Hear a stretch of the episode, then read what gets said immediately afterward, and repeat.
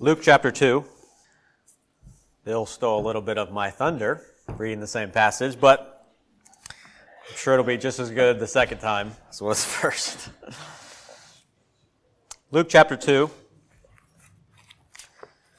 This is in the Advent season, or the Christmas season as we call it. This is our final message. The past three, or four weeks, we've been following the story leading up to the birth of Christ. And t- today we'll look at the actual birth. Very familiar passage. And it's good that it's familiar for many of us, but we'll try to break past the familiarity to see the actual truth that's there. Luke chapter 2 and verse 1, we'll read down to verse 20. And the Bible says, And it came to pass in those days that a decree went out from Caesar Augustus that all the world should be registered. The census first took place when Quirinius was governor of Syria. So all went to be registered, everyone to his own city. Joseph also went up from Galilee, out of the city of Nazareth, into Judea, to the city of David, which is called Bethlehem, because he was of the house and lineage of David, to be registered with Mary, his betrothed wife, who was with child. So it was that while they were there, the days were completed for her to be delivered. And she brought forth her firstborn son, and wrapped him in swaddling clothes, and laid him in a manger, because there was no room for them in the inn. Now there were in the same country shepherds, living out in the fields, keeping watch over their flocks by night. And behold, an angel of the Lord stood before them, and the glory of the Lord shone around them, and they were greatly afraid. Then the angel said to them, Do not be afraid, for behold, I bring you good tidings of great joy, which shall be to all people. For there is born to you this day in the city of David a Savior, who is Christ the Lord. And this will be a sign to you. You'll find a babe wrapped in swaddling clothes, lying in a manger. And suddenly there was with the angel a multitude of the heavenly host, praising God and saying, Glory to God in the highest, and on earth peace, goodwill towards men. So it was, when the angels had gone away from them into heaven, that the shepherds said to one another, let us now go to Bethlehem and see this thing which has come to pass, which the Lord has made known to us. And they came with haste and found Mary and Joseph and the babe lying in a manger. Now when they had seen him, they made widely known the saying which was told them concerning this child. And all those things which, uh, and all those who heard it marveled at those things which were told them by the shepherds. But Mary kept all these things and pondered them in her heart. Then the shepherds returned, glorifying and praising God for all the things that they had heard and seen as it was told to them. If you're familiar with the King James Version, you probably stumbled a few times. I had to practice this one, and I'm not, in this case, I'm not sure which one's better. Uh, Linus would disagree with this reading if you watch Charlie Brown Christmas. Uh, but the message here what does this story have to offer us? What does Christmas have to offer? Everyone loves Christmas, or at least the idea of Christmas. What does Christmas have to offer us today? What does this story give to us? What this story does is not just an origin story of who Jesus was or where he came from. What this, what Christmas gives to us is clarity, perspective on power, on weakness, on suffering. Christmas pulls back the curtain of life and gives us hope. Most of us have the spirit of Christmas or the feeling of Christmas. It's a very good feeling, isn't it? This passage isn't about good feelings. This passage is about suffering. That's what we're going to see here. It's pulling back the curtain of the world. So we're going to see how to look at how the world looks with our eyes. Then we're going to see how the world looks with our ears. And yes, that is a paradox. And then how we're to respond to this. So look at the first part verses 1 to 7, how the world looks with our eyes. When we look at the world, what do we see? Well, what's interesting is verses 1 to 7 require no faith to believe. Look what it says. A very powerful man named Caesar Augustus put out a census. A couple that were pregnant went to, to the town to register, and she had a baby there. Right? There's nothing spiritual, there's nothing supernatural here pretty reasonable story. It's the way the world works. No one who reads this thinks that this is abnormal. What it's saying is the Bible's not once upon a time. long time ago in a galaxy far, far away. Right? Those are, those are ways to tell legends and stories. This is saying, it came to pass in those days that a decree went out from Caesar Augustus. We know who Caesar Augustus was. It's saying this happened for real. And let me tell you how it went. Luke's a historian. You read Luke chapter 1, he says, I, I took a bunch of eyewitness accounts and I put them together for you. So he says here, in this world, there was a very powerful man named Caesar Augustus. Isn't that how it works? There's always somebody at the top. If you've seen the world, you've seen that. At your job, in the government, there's always somebody at the top. And in this case, it's Caesar Augustus. Now, who was Caesar Augustus? He's a historical figure. You probably learned about him. He was the uh, great nephew of Julius Caesar. You heard Julius Caesar? He was his successor. He was the first emperor of Rome. He sort of united it as the, as the emperor. He was also a dictator, a benevolent dictator. But when you said Caesar Augustus, you were talking about the first man in the Roman Empire who had total control. And the Roman Empire was pretty big. It was really big. And he had control over all of it. But more than that, people actually liked him. Isn't that unique? Someone who has all the power and people actually look up to him. They thought he was the son of a god. A comet, I think it was Halley's comet, I'm not sure, passed over during the early parts of his, of his reign, and it was given as a sign that he was the son of a god. And this comet was the sign. He, had, he declared himself the high priest of the people. He represented the people to God. This is Julius Caesar we're talking about. And then he uh, was called the bringer of peace. Have you ever heard of Pax Romana? Roman peace. If you were born at this time in the Roman Empire, it was the best time to be born so far. There were wars before this. It was a dangerous world to live in. Uh, Caesar Augustus came in and he instituted a peace that lasted for hundreds of years. You could travel between different states and different countries and not get killed, which back at this time was a big deal. You lived in peace. You weren't robbed all the time. There weren't wars going on. So he brought a unique period in history where there was peace in the Roman Empire. And so they called him the bringer of peace, the, the emperor of peace. Do you see the irony here? Do you see the comparison? When you normally say things like son of God, king of peace, high priest, who are we usually talking about? We're usually talking about Jesus. So what Luke is saying here is, here's what the world looks like. Here's what peace looks like to the world. Safe roads, good jobs, no wars, economic prosperity, peace and order. And Caesar brought it. He had real influence. A decree went out from Caesar Augustus. Caesar Augustus is sitting in a room, writes something on a piece of paper, actually probably says it to somebody, and look what happens. All went to be registered to the whole world, the whole Roman Empire. One man makes a decision, and everyone in the empire has to move. That's power, isn't it? Power that we want. When you say something, don't you want people to do it? I would like this to happen. You want people to do it. You want people like this on your side. You want to be friends with powerful people. You want your candidate to win. Why? Because that's where power is. Power is in the government. The government can do what you want. So this is nothing unique. Luke's just laying out how the world works. Powerful people control other people. Powerful people are set up by other people to influence the world, to make things happen. If you don't like it, that's the way the world is. But there's another side to it that we all know maybe better. If there's power at the top, there's weakness at the other end. See, the more power someone has, the less other people have. The more power the government has, the less power the people have. The more powerful that individuals have, the less the community has. And so you see that here.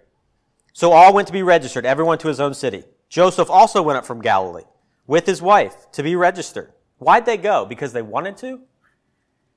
If you're eight, nine months pregnant, it's a 90 mile trip on foot between Nazareth and Bethlehem. They didn't want to go. Why'd they go? Because someone told them to. They said, You have to do it. You know why they went? There's only two reasons to take a census. conscription for the army or taxes. So you're a newlywed couple, eight months pregnant. Your first big trip together is to go register to pay taxes. And you're already really poor. Is that the kind of life we're looking forward to? But that's the way it is, isn't it? There's only two things we can depend on in this world death and taxes. And the Bible's like, yep. Here's the story. Here's God's people paying taxes, being controlled by somebody else, being forced to do things they don't want to do, because as much as we like the spirit of Christmas, that's the way it is. You get pushed around by people in power. Some people more than others. And we look around the world, we see it's so full of oppression and heartache and abuse of power, strong people hurting weak people, taking advantage of weak people. And the Bible says, yeah, that's exactly the way it is. The Bible is as realistic as it can get. It says, look at the weakness of these people. They're suffering. So we think of Christmas in a, in a nativity scene and the shepherds and the angels, right? It's great, isn't it? She, it says the days were completed for her to be delivered. She brought forth her firstborn son and wrapped him in swaddling clothes and laid him in a manger, for there was no room for them in the inn. Isn't that nice? No, that's brutal. You're eight or nine months pregnant. You have to travel to a city where you don't know people. Then you go into labor. But the, the inn or the place where you're going to stay is so crowded you can't stay there. So you're in labor. You have to go to where the animals eat and have a baby and put them in the manger where the animals eat. That's brutal. That's a worst case scenario. So a lot of us have kids or have been, or have friends who have kids or family members who have kids. You know when you go into labor, it's sort of like time stops and everyone around you stops and it's sort of like no matter what you're doing, the person in labor is the priority. Everything stops. Look at the opposite of this. No one stopped for them. No one gave up their spot. They said, I'm sorry, I don't care that you're in labor. There's no room for you. It's just the way it is. So go out to the barn, go out to the cave or the stall or whatever it was, and have your baby out there. That's not the spirit of Christmas. That's suffering. That's oppression. That's a hard life. Mary alone with Joseph, so Mary alone, giving baby for the first time. They don't know what they're doing. The fear involved, the stress, the anxiety, the dirt, right? There's no running water. Even if there were animals there, that would make it worse, wouldn't it? Like the last thing I would do is be in a labor room with cows. So the suffering here is made worse because no one cares. No one cares that Mary and Joseph are having a baby. If they cared, she wouldn't have to have it in the barn. Why don't they care? Because Mary and Joseph are nobodies. If they were rich, this wouldn't have happened. How do we know? Because we know how the world works. Rich people don't have babies in barns. They don't have no room in the inn. You have money, you get a place to stay. You ever seen it where people go to a restaurant? Oh, there's no tables. But the person has money or influence, and suddenly a table opens up. Why? Because power makes things happen. Power runs the world.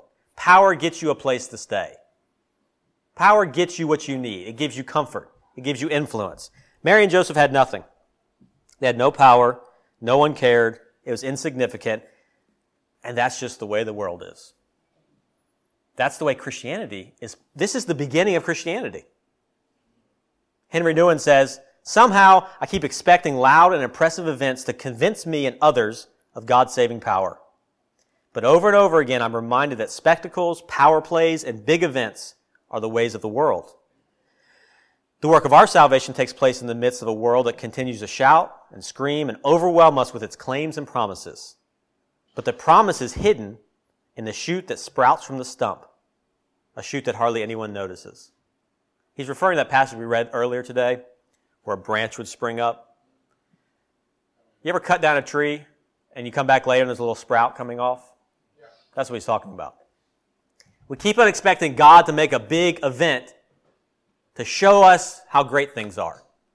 But here's the story a young couple in the back of a barn, no one notices and no one cares. That's the story of Christmas. That's how God works. And accepting Christianity is accepting that. But we, it's easy to accept that because that's how our lives are. When you have a problem with your taxes, guess who doesn't care? The government. They don't care about your tax problems. I mean, I hope there's no doctors here, friends who have doctors. But you know who doesn't care about when you're in labor? Doctors. Right? It's not their baby. Doctors do their own thing. People in power don't really care about other people. That's our lives. Trying to get our boss to give us something. Trying to get our taxes. Trying to get the house sale. Trying to do all these things. And the powers that be don't care and do what they want anyway. So that's how the world looks with our eyes. But how does the world really look? If that's what we see, is that it?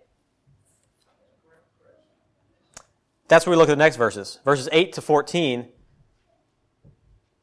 It's how the world looks with our ears. Can you see the world with your ears? Yes. In other words, there's a message that tells you how the world really looks.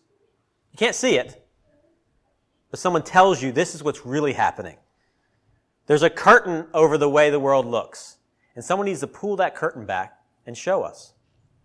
Well, the only person that can see on the other side of the curtain is God. We can't see on the other side of the curtain. So what God does in the story is he says, I'm going to tell you what's on the other side of the curtain.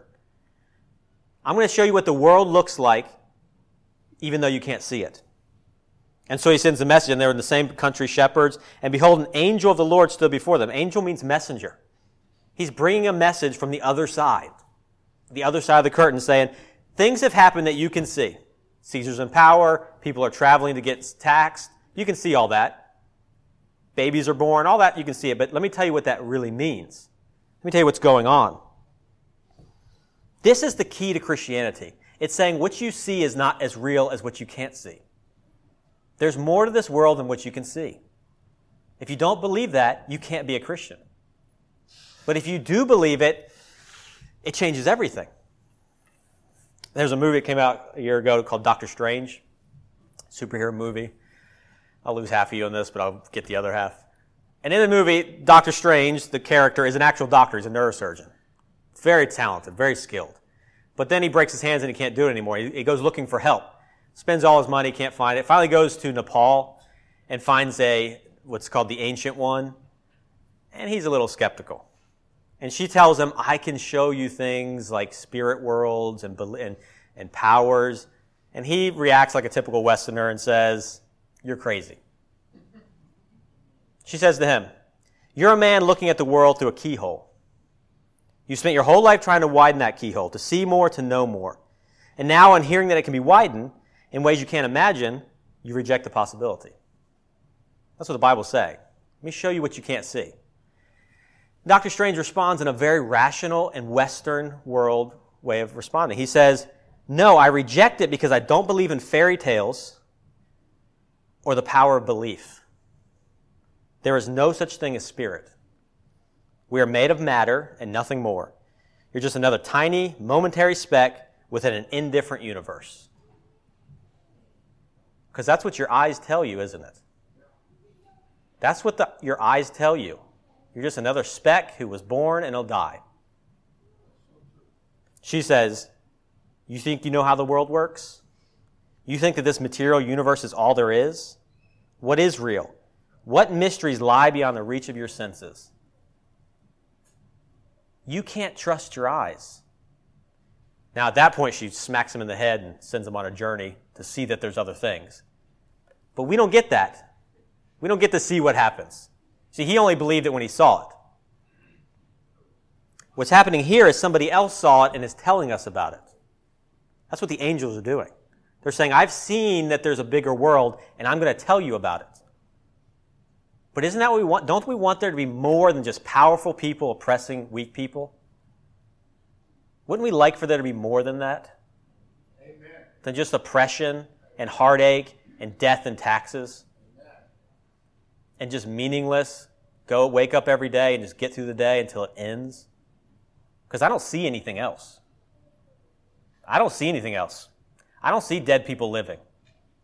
I don't see life after death. I don't see the good winning and the bad losing. The angels tell a different story. And that's what Hebrews tells us too. Hebrews 11 says, Now faith is the substance of things hoped for, the evidence of things not seen. Wait a minute, evidence that you can't see? How's that hold up in court? By faith, we understand that the worlds were framed by the word of God, so that things which are seen were not made of things, were, were not made of things which are visible. The things we can see were made with things that were not seen. Well, how do you know that if you can't see it? You have to take somebody's word for it. That's it.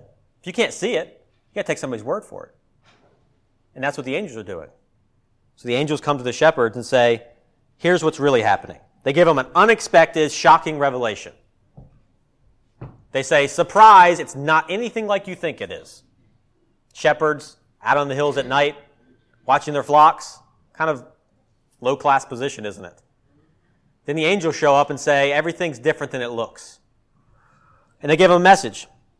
Uh, it says, Then the angel said to them, Do not be afraid, for behold, I bring you good tidings of great joy, which shall be to all people. For there is born to you this day in the city of David a Savior, who is Christ the Lord. So here's the message. Number one, God is in a manger. Literally. Shepherds on the hill, God is, right now, is laying in a manger, right near you. Would you find that unusual? God is laying in a manger right now. Doesn't sound like God to me. God, first of all, he's a baby. The creator of the universe is now a baby laying in a feeding trough in a barn in this, the town right next to me. I don't know about that. But that's what it says. Look at here. It says, Do not be afraid, uh, for there's born to you in the, in the city of David a Savior who is Christ the Lord. Now, if, if the angel had just said, Who is Christ, the shepherds would have expected that. The Christ, the Messiah, the chosen one, had been chosen a long time ago and promised to be given to Israel. They were waiting for the chosen one. So the angels had said, the chosen one has been born. The shepherds have been like, finally, it's happening. The chosen one of God. God has chosen someone and has sent them to us. That's what we've been waiting for. But that's not what the angel says. He doesn't say the one who is Christ of the Lord. It said Christ the Lord. That's Yahweh. That's Jehovah. That's Creator God. Is also the anointed one. He's also the chosen one. So the chosen one that's going to be sent to you is God. If you're a first century Jew, that just blows your mind. That's harder to believe than angels speaking to you. See, a lot of us, a lot of secular people, and even Christian people, if someone told you that an angel spoke to them, you wouldn't believe them, would you? An angel came to me and gave me some truth. You'd be like, ah, really? Can we be friends and not agree that that happened? But it'd be even harder for a Jew to hear an angel say to them, the Messiah is God, and he's laying in a manger. But that's the message.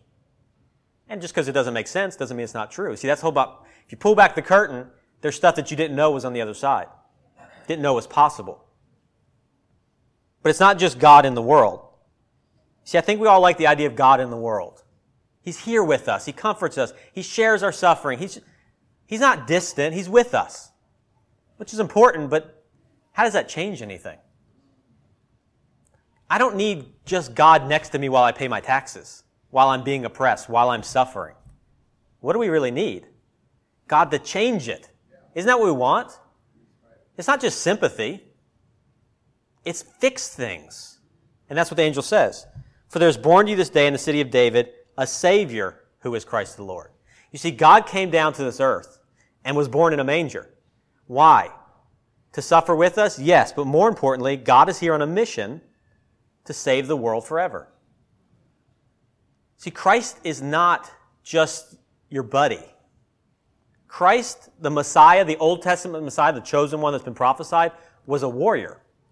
That's how he's portrayed, with a sword. With a sword and a shield, fighting.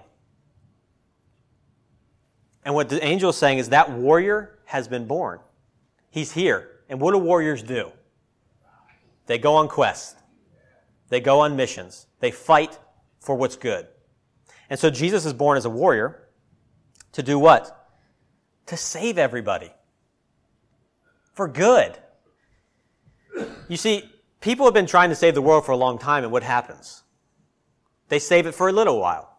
We fought the Nazis and we beat the Nazis, and then what happened? Russia. Then what happened? ISIS. Now we've defeated ISIS. Guess what's going to happen next? I don't know. Something. If you read Lord of the Rings, Gandalf says this to Frodo. He says, um, they're going to defeat, they thought that evil had been defeated a thousand years before. And Frodo's like, we beat it. And Gandalf says, always after a defeat and arrest, the shadow takes another shape and grows again. That's prophecy right there. You may have killed Hitler, but Stalin's right around the corner. You may have paid your taxes this year, but next year's right around the corner. You may have got that tax break, but the next bill's coming. You see, evil just keeps on reshaping itself, coming back in different forms. We, that's why Caesar Augustus could have been the best Christian in the world, and it wouldn't have been enough. See, Roman peace was real, but where is it now? It's gone. So what this is saying is there's a Savior who is God, and when God comes down to save us, He does it for good. Once for all. He doesn't continue to save us because He defeats evil. So the Savior, the warrior king, is born in a manger, and it's God Himself. Because if you have to have somebody to fight for you on this earth, how about God? God in the flesh. That's the revelation that they gave to the, shepherds. So when the shepherds go, what do they see in the manger? Little baby. Doesn't look like anything, does it? But the angels say, no, it is it's, it's God himself. Looks like a little baby, but it's God the warrior come to save us all. So how do you respond to this? How do you respond to Christmas? You look at the world, you see it's bad. You look at your life, it's bad. You hear a message that there's more going on, that God has come into this world to save us, what do you do about it? Well, here's what they did. In verse 15 and 20, you see the response, their response to the revelation, which is a model for our response.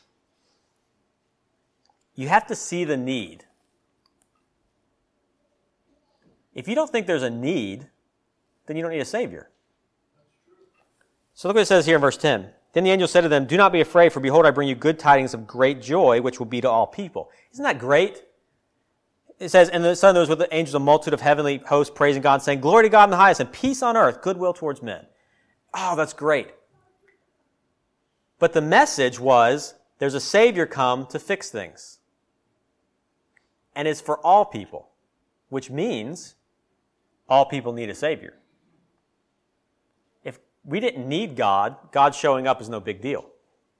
Christmas has no meaning unless we're in a mess. Otherwise, it's just a fairy tale about, or, or, even, even if it was true, who cares? It's a nice story. Unless we're in a mess and we need someone to show up to help us. So it's good news to all people because all people need a Savior. Christmas is based on receiving, not giving If you were here on Wednesday night, that's what the play was about. Isn't that, this is the spirit of giving, the, the season of giving? No, it's not. Look at the story. Who's giving here? God's giving. What are the people doing? Nothing. They're just walking around. They're just showing up. Right? Mary and Joseph, they just walk into town. She has a baby. The shepherds are just standing on a hill. Then they just walk over and look into a, into a manger. They're not doing anything. They're not providing any help. All they're doing is receiving. This is what Christmas is about. But we don't like that. Because if I only can receive, then I'm not good enough to give. And I don't like that idea. I don't like the idea of being at the bottom of the chain, being someone with nothing to offer. Here's something from a guy named Rabbi Goldberg. He's a Jew. He says, as a Jew, he is impressed he's given us account of the story. He's impressed in reading the account of the Nativity by how utterly passive the actors are. You see, from his point of view, he says that the Old Testament is full of leaders, prophets, kings, priests, sent by God, often unwillingly, to save his people. Think of Moses. We're going through the book of Exodus. What was happening in the book of Moses? God is saying, You need to go and do this. And he kind of prods Moses, and finally Moses steps forward and takes the rod, and Aaron, they do miracles, and they sort of lead the people out of Egypt. Think of the prophets urging people to do the right thing, kings, setting up kingdoms, fighting enemies. That's Old Testament is all full about people doing stuff. Then, and so, so this rabbi says, that's what I'm used to. I'm a Jew. I'm an Old Testament Jew. I see people doing things, actors in the play. He says, but then I read this story. And he goes, as a non Christian, all I see are people standing around waiting, receiving. They're not leading, they're not freeing, they're just waiting. They're passive. That's us. God doesn't need anything from us. We need everything from Him. Which means Christmas is about receiving. Uh, there's a guy, Will Willimon says this, and consider what we do at Christmas, the so-called season of giving. We enjoy thinking of ourselves as basically generous, benevolent, giving people. That's one reason why everyone, even the nominally religious, loves Christmas. Christmas is a season to celebrate our alleged generosity. Throw some money in that Salvation Army, buy gifts for other people, you know, be a little bit nicer to everyone. Ebenezer Scrooge, that's the story of a Christmas to us. A really old mean man who realizes that there's more to life than money and so becomes a generous person and everyone loves a Christmas carol. Helps Tiny Tim, sends him a turkey. And we all know that it, the real spirit of Christmas is bad people learning to be giving people. But he says, Yet I suggest that we are better givers than getters. We like to give more than we receive. Not because we are generous people, but because we are proud, arrogant people. We prefer to think of ourselves as givers, powerful, competent, self sufficient, capable people whose goodness motivates us to employ some of our power, competence, and gifts to benefit the less fortunate, which is a direct contradiction of the biblical account of the first Christmas. The first Christmas is weak people who have nothing to offer, and God giving them what they need. They couldn't save themselves. They couldn't defeat anything. They couldn't do anything. And so God gives. He gives a warrior. He gives a Messiah. He gives the chosen one. He gives a Savior. He gives Himself. And what do the people do? They receive it. But you can't receive it until you think you need it. And we, with our money and with our comfortable life and with sort of conflict free culture, a lot of times, we can dis- disillusion ourselves and convince ourselves we're basically good people who just need to give more. This is not a message about giving. This is a message that says you've got nothing to give. Whatever you give your kids tomorrow, they don't need it. Whatever you give this church, we don't need it. if you think church is all about money, you've got nothing to give to God that He needs. You don't need to be more giving. We don't need to be more giving. We need to be more humble. We need to receive more we need to recognize that there's nothing that we have in our possession that can really help anybody else. And that everything that's important is from God to us. It's the Christmas of receiving. That's the spirit of Christmas in a Christian sense. But how do you know that? Because it doesn't look that way. Look what they did. So when the angels had gone away from them in heaven, and the shepherds said to one another, Let us now go to Bethlehem and see this thing which has come to pass which the Lord has made known to us. And they came with haste, and they found Mary and Joseph and the babe lying in a manger. Would they see? Just a baby. And when they had seen him, they made widely known the saying which was told them concerning this child. They didn't go tell people that they saw a baby. Everyone knew there was a baby. They told them what they had heard about the baby. Then the shepherds returned and glorifying and praising God for all the things they had heard and seen as it was told to them. Here's the response What you see is real, and what you can't see is real. Are you going to believe it? Are you going to believe what the Bible tells you about yourself? That you're weak and in need? Are you going to believe what the Bible tells you about Jesus? That he's a Savior, that he's God? You're never going to see any evidence of it. Will you still believe it, though?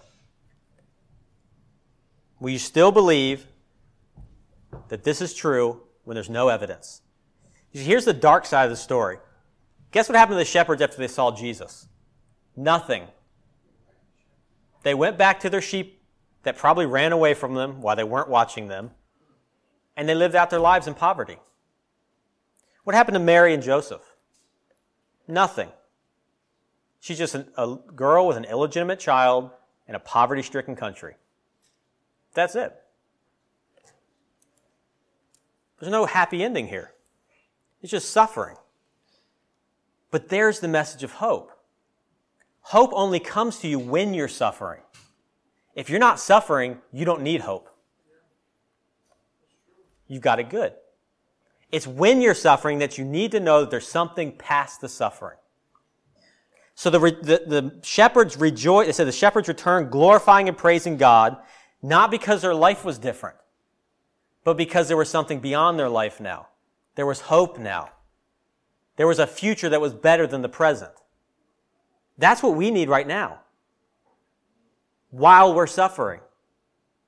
There's something beyond it. Hope is waiting while you're suffering. That's what Christians have to offer the world. Not a change in the way the world works. We can't offer the world change. We can offer them hope after the world. You see, people are dying right now. What do we have to tell them?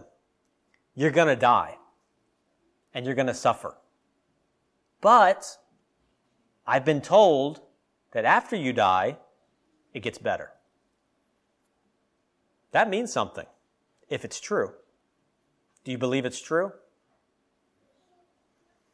How do you know it's true? Because Jesus was born on this earth for a reason. He wasn't born to have a good life or change the world while he lived in it. He was born to suffer. He was born into suffering. He lived in suffering and he died suffering. That's his life born in poverty, born in oppression, lived in oppression, and died under oppression. Look at this. It says, You will a sign that a babe wrapped in swaddling clothes lying in a manger. How is that a sign? Because we know how the rest of the story goes. And Luke tells us that the next time Jesus is wrapped in clothes and laid down, he's dead. Nothing changed for Jesus. He was born into suffering, wrapped in swaddling clothes, laid in a manger, and he died in suffering wrapped in linen, laid in a cave. How does that give us hope? If he's a savior and he suffered and died, those two have to go together somehow. Do you believe that he's a savior? Do you believe that he suffered and died? Then he must have saved us by suffering and dying. That's the hope. Not that suffering goes away, but that somebody took the suffering we can't take you see, you can suffer if you've got something to look forward to. You can die if you think the life afterward is better. You can live in this world if the suffering means something. That's what the Christmas story tells us. It does mean something. Because the baby that was born here suffered and died for us to give us purpose, to give us hope. If Jesus was not God, then his suffering was meaningless to us. And if Jesus was not our Savior, it's still meaningless. It's because he's God and because he suffered for us that everything we go through is temporary. We'll never be separated from God because Jesus was. We have hope because Jesus took our suffering. You say, but I'm still suffering. Yeah, but it'll be okay. How do you know it'll be okay? Because the Son of God came to this earth to die for you. So you don't have to. You don't have to die for you. So when you die, it must be better. That's what Christmas has to offer us. None of this will look, you'll, you'll see none of this in the world. You'll see none of this in your life. You'll see no evidence of any of this. You'll never see a baby lying in a manger who rises from the dead. You know why? It's already happened. You'll never see angels proclaiming this. So how do you know it's true? There's a message here. You have to believe the message. And you have to realize that the message is telling you that we are profoundly lonely, profoundly, desperately needy in such a way that not a thing we have can improve our situation. But God stepped in. came down to us and took it for us. Born into poverty, dying and suffering for us. See, the Christ, the Messiah who is a warrior, is here to destroy evil. And if he'd showed up to destroy evil, we wouldn't exist. There's only one way to get rid of evil, and that's get rid of evil people. So what does the warrior do? He shows up before that and says, I'll fight for the people so that when I come back the next time, I won't have to kill them. I'll come back and I'll save them. Bring them with me. Christ is still a just and noble warrior who fights evil. But he was born as a little tiny baby and died as a disgrace so that he wouldn't have to kill us. And instead of killing us, he died for us. But there's a warning in this message. If you reject this message, there's nothing for you. You reject God born into a manger, you get God the judge.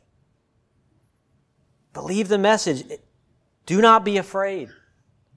For behold, I bring you good tidings of great joy, which will be to all people, for this day is born to you. Right now, you, a Savior. You just need to admit it. Admit your weakness and look at Jesus saving you. Let's pray.